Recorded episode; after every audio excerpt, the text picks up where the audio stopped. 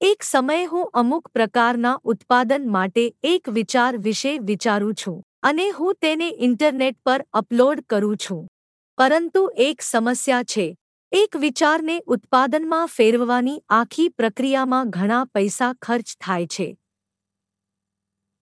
હું ખૂબ જ ઓછી આવક રાષ્ટ્રીય વીમા સંસ્થા તરફથી અપંગતા ભથ્થું પર જીવતો વ્યક્તિ હોવાને કારણે હું તેના માટે ચૂકવણી કરી શકતો નથી. અને વધુ શું છે?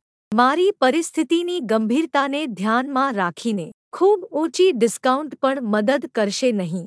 મારી પાસે કોઈ વિચારનો બચાવ કરવાની ક્ષમતા પણ નથી, કારણ કે કોઈ વિચારનો બચાવ કરવા માટે ઓફિસ સાથે સંગઠિત કાર્યની જરૂર છે. પેટન્ટ સંપાદકો અને હું તેના માટે પણ ચૂકવણી કરી શકતો નથી. આથી મને આશ્ચર્ય થાય છે કે શું ઉત્પાદન વિચારોને પ્રોત્સાહન આપવાની ક્ષમતા ફક્ત શ્રીમંત લોકો માટે જ આરક્ષિત હોવી જોઈએ.